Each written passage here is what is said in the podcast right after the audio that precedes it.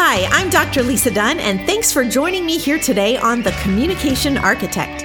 Each week, we'll share content that will empower you to grow your personal leadership capacity through the development of communication competencies that build emotional health and relational resilience. We'll unpack some practical applications of interpersonal, intrapersonal, family, and organizational communication. And we'll connect with stories of transformation that will inspire you to achieve personal and social change. Now, let's build the scaffolding you need to become a communication architect. Hi, everyone. Welcome back to the show. If you are joining us for the first time, we're in a season of conversations around education and the fascinating research coming out in my next book, Outsourced. When I first became a Christian, I got plugged into a tremendous Bible believing, kind of a spiritual boot camp church in Florida. Maybe you remember the story. I know I've told it in the past. It's uh, when I was seriously scolded by this college campus minister for my wayward lifestyle. And I started genuinely examining my party girl ways. I held them up to the light against these verses this minister was telling me about. And I saw that the life I was living was definitely outside the scope of what, by any stretch of the imagination, could be called remotely godly. I left my life of sin, shall we say, and found this great church where I really began my walk with the Lord. And even though it was 30 years ago, and this was in the virtual Bible Belt of Northern Florida, the pastors already saw the seeds of some of the challenges we've been talking about in the public school system. Way back then, the fear of that was being promoted in the public school system was this sudden unfounded disappearance of natural resources. And in fact, the pastor's children were coming home from school and they were terrified of turning on the water. They didn't want to brush their teeth or take a shower, which I know is not always that unusual for young children. But in this case, there was this overt sense of terror that was attached to their responses. Their public school teachers were putting this fear in their little hearts that we were going to run out of resources, in this case, water, and that they had to stop using so much of it. Now, you and I know that the God who created the heavens and the earth also created the resources to sustain them. If you've subscribed to the lie of overpopulation, go back and listen to my show on breaking off those nonsensical theories. As the creation scientists at Fourth Day Alliance have shown, we can fit the entirety of the Earth's living population in 1,000 square foot homes in the state of Texas, leaving the rest of the Earth completely empty. The world is not overpopulated. Now, some cities are overpopulated, as we talked about, but the world itself is not running out of resources. This is one of those fear driven models of teaching in the public system. And it's even more alive and well today than it was 30 years ago.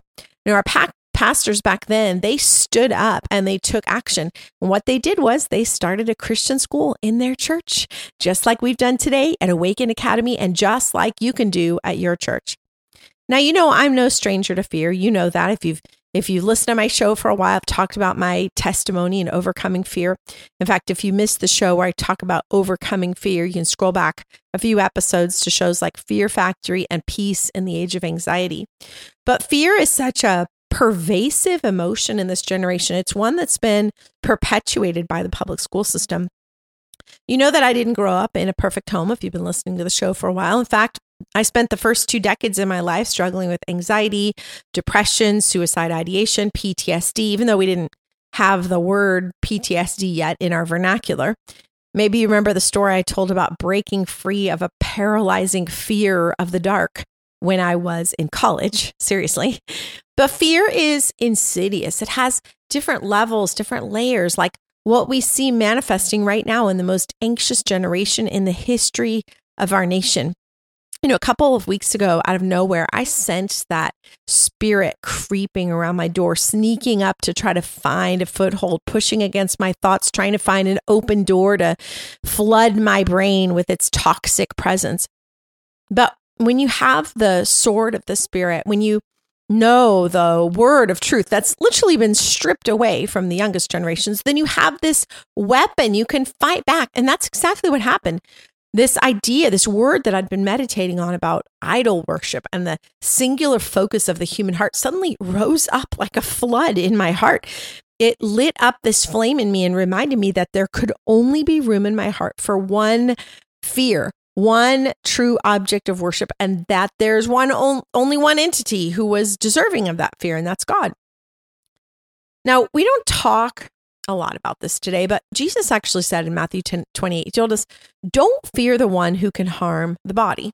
Fear the one who can throw both body and soul into hell. Ouch you know, that thought kind of hit me right there. It was this mindset shift. I decided in that moment that there could only be room for one fear in my heart. But the youngest generations, they don't have that. They don't have access to this weaponry that's mighty for the pulling down of strongholds because they've been taught in classrooms where, quote, character education replaced the wisdom of God. This is a sterile replacement, an ineffective replacement. When Candace Owens spoke at our church recently, I know I talked about her message a couple weeks ago, but she outlined the same movement of fear throughout history in the public sector. All the threats that have been manipulated to force this mental or physical dependence on government or on big business. Fear is certainly no stranger to the next generation. This is just one of the many toxic teachings that serve to undermine them and arrest their development emotionally, physically, relationally, spiritually, professionally. If you have not yet read John Taylor Gatto's landmark book, Dumbing Us Down, I think it's 1991, turn off the show right now, order it on Amazon, and then come back and listen to the rest of the show. Gatto was a teacher in New York for 30 years. He won teacher of the city, teacher of the state, and he gave this chilling address from his revelations that he actually prints in full in the book.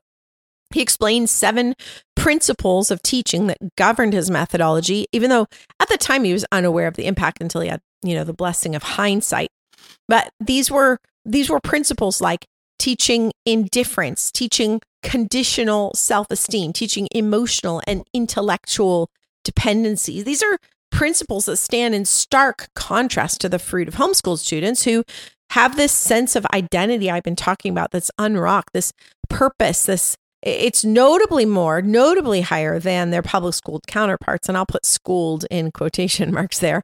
But Gatto says that one of his many, many great quotes is school is a 12 year jail sentence where the only curricula learned is bad habits. He says it's a place where children have been divorced from what he calls significant parental intention. And thus they act like children of divorce. They're, he notes, a generation who hate solitude. They're cruel. They're materialistic.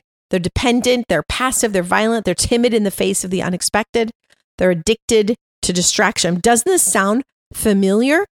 And he says these are the same markers as a child who has been deprived of parental attachment. It's sobering.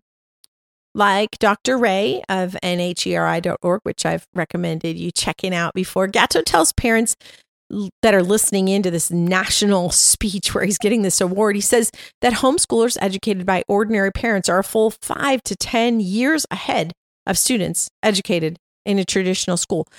And after 30 years as a highly decorated teacher, Gatto puts it this way. He says, quote, government monopoly schools are structurally unreformable, end quote. He's, uh, we say this often on the show.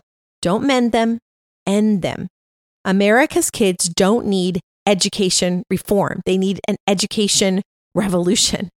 There's so much more in Gatto's book. You won't be able to put down your highlight your highlighter, so make sure you check it out. Over the next few episodes together, I want to talk about 10 toxic traits that the government school system is spewing out like raw sewage into the oceans of our youngest generation's hearts and minds. As parent educators, we have the opportunity to set the record straight. We have the opportunity to be able to teach and provide a biblical education that teaches the next generation to steward the earth without worshiping the creation, to to have this opportunity to reset the focus of things like what ifs to he can and he will. I mean, imagine a generation that has the highest recorded rates of anxiety in the history of our nation. Imagine being able to share those revelations and those myth busters with your children before they get stuck in habits of the heart. Imagine what it would be like to reset their hearts from fear to peace, even as children. And again, that spirit of fear is very pervasive in the next generation. You know, the Harvard Business Review recently published findings from a study of the two youngest working generations, which are millennials and Gen Zs. We have alphas coming behind them, but they're not yet the working generation. And the Harvard Business Review said that they are the most anxious generation of all time, which that part's not new. We already knew that many other researchers have been saying that for years, but the study showed that 50% of millennials and 75% of Gen Zs said they had left a job for mental health reasons. 65% of the students in the survey said they had experienced overwhelming anxiety in the previous year. You know, the Bible says that the enemy prowls about like a roaring lion seeking whom he might devour. That's not just a catchy little tagline. That is reality. We face an enemy and we need to be ready for battle. Right now, that enemy has unleashed his power on the two youngest generations. The stats on their anxiety, depression, abortion rates, STD rates, suicide ideation, atheism, many of them are stuck. They're jaded, they're cynical, they're disinterested, they're passive spectators. Listen, there is so much more. We were made for more. Our kids were made for more. In my book, The Science of Social Influence, I write about a parent who was so disconnected from her child's needs that she was literally playing a game on her phone while her son committed suicide in the next room. This is a dramatic and tragic example, of course, but it parallels what's happening all around us in the culture. The public school crisis didn't just take over American minds and souls overnight. It's been this gradual turning up of the heat, this gradual decline of values and truth and integrity until we reach the point where we are today, the most atheist, depressed, anxious generation in the history of our nation. It is time to turn the tide. Maybe one of the greatest of the many great arguments for homeschooling is Proverbs 13:20 that whoever walks with the wise becomes wise, but the companion of fools suffers harm. 1 Corinthians 15:33 puts it even more succinctly bad company corrupts good character. Luke 6:40, we've quoted before on the show, says that the student, when fully trained, will become like the teacher. If we have an end goal of our children being wise and godly, then we need to connect the dots here. You know, true wisdom and godly character are not being stirred up, taught, or modeled in 99.999% of the schools in America. We know the root by the fruit the children in America's government school system are being trained up in hedonistic philosophy that breeds anxious little atheists who have no direction, no drive, no sense of purpose beyond the momentary pleasure of instant self gratification and addiction. Identity and truth have to be modeled first in the home, of course, but they need to be supported, not undermined by the scholastic community. We kid ourselves if we think we can send our children out at age five to battle the hardened atheists of the academic world. God's word is purposeful and protective in its clear warnings and directives in child rearing. If you're new to this show, we are in a season right now where we're unpacking American education. And if you're homeschooling for the first time, be sure to check out what we're accomplishing in our partnerships with parents and the local church right here in San Diego County. You can learn more at awakenacademysd.com and cvcu.us. That's Chula Vista Christian University. You'll find helpful tools for support, community engagement. And if you're a pastor in San Diego County, you can DM me for getting help getting your church active as a homeschool support realm. It's our responsibility as believers to make those needed sacrifices right now to steward, to guide the next generation of champions for the kingdom of God. You know, as we've been launching this education revolution across San Diego County, I've been talking with a lot of parents, obviously, and many of them have had this realization that something was wrongly placed in the driver's seat of their affections. They're not really sure how to name it, how to identify it, or what to do about it, but they have a sense that something has been wrong. And gradually, as they step into this parent directed model, they awaken to this idea that they've given their hearts to the wrong focus. It's easy to do. It's this gradual refocusing of our time and affection that veers us off course gradually over time. But the reality is that the human heart can sustain worship of only one entity at a time. I mean, think about the dichotomy of serving, right? We'll serve as master, the Bible says, either God or money. Think about the dichotomy of fear. We talked about it earlier. We're going to fear either God or man, one or the other. Which one? The Bible tells us we're only to fear God, not man. King David prayed in Psalm 86 Teach me your way, O Lord, that I may walk in your truth. Listen to this part.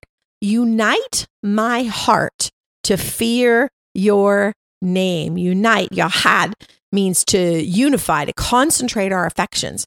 Our hearts need to be united, not fragmented. They need to be focused on loving, serving, fearing God. And this service, this fruit should be productive. As Philippians 2 says, we have to be mindful to work out our salvation with fear and trembling. And these offshoots of our unified heart should be great productivity for the kingdom of God. There should be evidence in our lives, in our children's lives. You know, this is actually a great litmus test for our homes and for our children. The larger culture outside of our window swells with celebrity worship, with fragmentations of identity, of idolatry. We have this unique ability as involved parents to help steward our children's hearts so they won't be vulnerable to these permeations. In fact, some of the cultural norms I've noticed in working with public schooled and homeschooled students over the last 20 years in the classroom is that by and large, my homeschool students have a far greater sense of identity by the time they reach their teen years. You know, if you're in the state of California, you know, obviously, I hope you know, I hope you're aware that identity is one of the key foundations being attacked in the lives of students across the board, K to college. And so, we as parents, it's our responsibility to help our children develop a stable sense of self. That's what we call an identity, a stable sense of who we are, that intrinsic value we carry as a son or daughter of God. There are, of course, many overt attacks in the government school system, but there are just as many little foxes that seek little by little to spoil the vineyard, to undermine parental authority, Christian principles, even the spirit of innovation and creativity. And over the next few episodes, we're going to be unpacking some of those 10 toxic teachings of the traditional school system from my forthcoming book, Outsourced. And I think fear is a great starting point. It's so pervasive. It's not just in kids, but it's also in adults who've also been trained in the public system and are now bearing its fruit. That's about 95% of our nation, my friends. I mean, remember the stats from George Barna a few weeks ago that only 6% of the millennial generation have a biblical worldview? And this generation is the one that's raising up the next generation of children. And again, we can go back like we did before to three decades of schooling, five decades of schooling you know the people that were students in the classroom now are the teachers in the classroom and they're they're indoctrinating in that same methodology and ideology that they learned as students you know one of the great benefits. Again many great benefits of homeschooling from a national perspective or a macro perspective is this. We can educate two generations at once because parents are learning right alongside with their children. Unlearning first right? Everything we learned in public school and then learning. You know, I think, um, you know, as I've been kind of working with churches in, in Southern California, and listen, it's been eye opening. it's been an eye opening experience to talk to all of these diverse people who some of them have this wake up call and some of them are vehemently opposed to waking up from their slumber. But I've been very concerned with the lack of awareness, the lack of willingness in leaders across San Diego County to speak up. And of course, I know this shouldn't be surprising. I've read all the stats. I've read all of Ken Ham's works. If you haven't checked them out, I've been following George Barna's research for years. So I know I sh- shouldn't be surprised. I know that 90% of American Christians don't read the Bible at home. But I do honestly continue to be amazed at this resistance. I had a, a pastor at a, a church in our state ask me to speak and then told me specifically make sure I don't give the impression that if parents choose not to homeschool, I disapprove of them. And he asked me instead, make sure you give advice to parents who choose to remain in the public school to help them protect their children and be a positive influence to school. I mean, you can't make this stuff up. Let me just say it plainly. Just like abstinence is the best way to prevent an unwanted pregnancy, keeping your kids out of public school is the best way to prevent their indoctrination by the government system. Is that clear enough? Pastors across San Diego County, I'm calling you to step up. And of course, I welcome the opportunity to speak with any Bible believing church about the vital role Christian institutions play in reversing the sobering trajectory of the next generation. It's going to take all of us working together, putting aside our differences to be able to turn the tide. But we cannot ignore the research on these statistical comparisons between homeschool and public school. And honestly, it's time we stopped apologizing for them. Students who attend public school, even if they live in a Christian home, have the lowest return on a faith investment than any educational sector. Less than 15% of them will survive public school with their Christian faith intact. That's a terrible ROI, my friends. That's a huge gamble, an extraordinary risk to take on the eternal positioning of a human life. You know, it used to be that the two most influential voices in the lives of Gen Zs, or well, then the youngest generations, were the family and the church. They were the most significant voices. Now, of course, it's media, the school system. And, you know, if we want to restore parents and the church to those significant spheres of influence, then a church based homeschool academy is a model that is fully equipped to do that. Now, if we're content, on the other hand, to watch the most depressed, anxious, atheist generation in the history of our nation continue on the same path that led them to this place of despair, then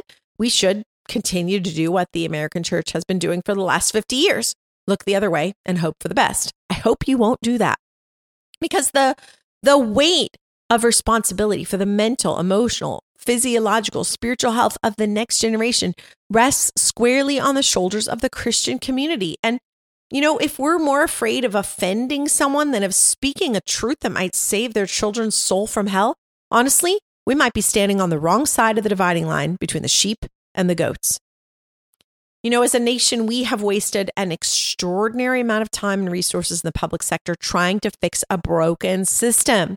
A better question would be how can we rescue parents who want out of government indoctrination centers, but they feel trapped? Or what responsibility can the local church take to sponsor parents who believe they're unable to, to homeschool? How can we come alongside them, support them, and make what seems impossible possible for them? As Candace Owens said when she spoke at our church a few weeks ago, she said these fundamental structures of early American society still work to preserve the faith today. We raise our children together, we take turns homeschooling them in like minded groups of families that will help preserve rather than undermine our Christian values. No public school, however positive its stats may sound, is teaching from the true foundation of wisdom, the fear of the Lord, guaranteed 100% you guys know I have a PhD in human development. I have a background in Gen Z educational methodology. I know what it takes to help them. I cannot, in good conscience, make recommendations for parents who want to stay in a broken, destructive, dysfunctional system of education. You know, I I know that there is another way and I believe that if churches really did come together and we partnered and we helped the next generation, we helped millennial parents who feel like they can't do this. We came alongside them instead of looking the other way. I know that we can turn the trajectory for the next generation. If you're joining this conversation for the first time, be sure to check out these books. Ken Ham, Ready to Return. He's got some other great ones that lead up to Ready return, to Return, but he does kind of summarize those in Ready to Return. James Taylor Gatto, I talked about him earlier. His book, Dumbing Us Down, is just, you cannot put it down. It's so highlighting every single page. So, so incredible.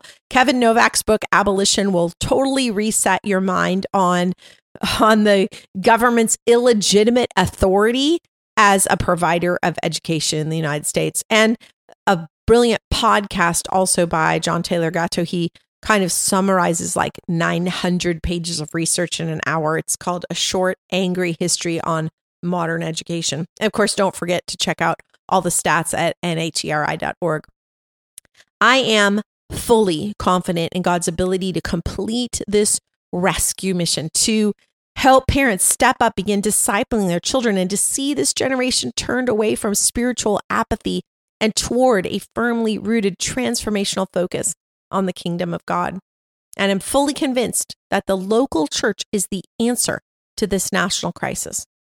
I'm praying for churches across our county right now to step up boldly into the flood of parents all around us who are seeking refuge from the public school system to give them hope and practical opportunities for change as we have.